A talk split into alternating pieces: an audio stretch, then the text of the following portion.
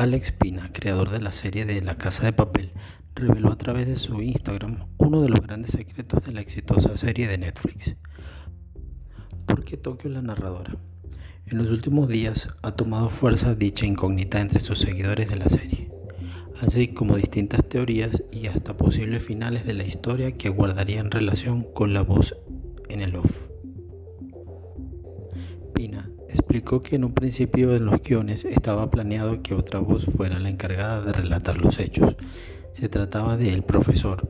Sin embargo, esto quedó descartado ya que les pareció que resultaría ególatra e iría en contra del personaje.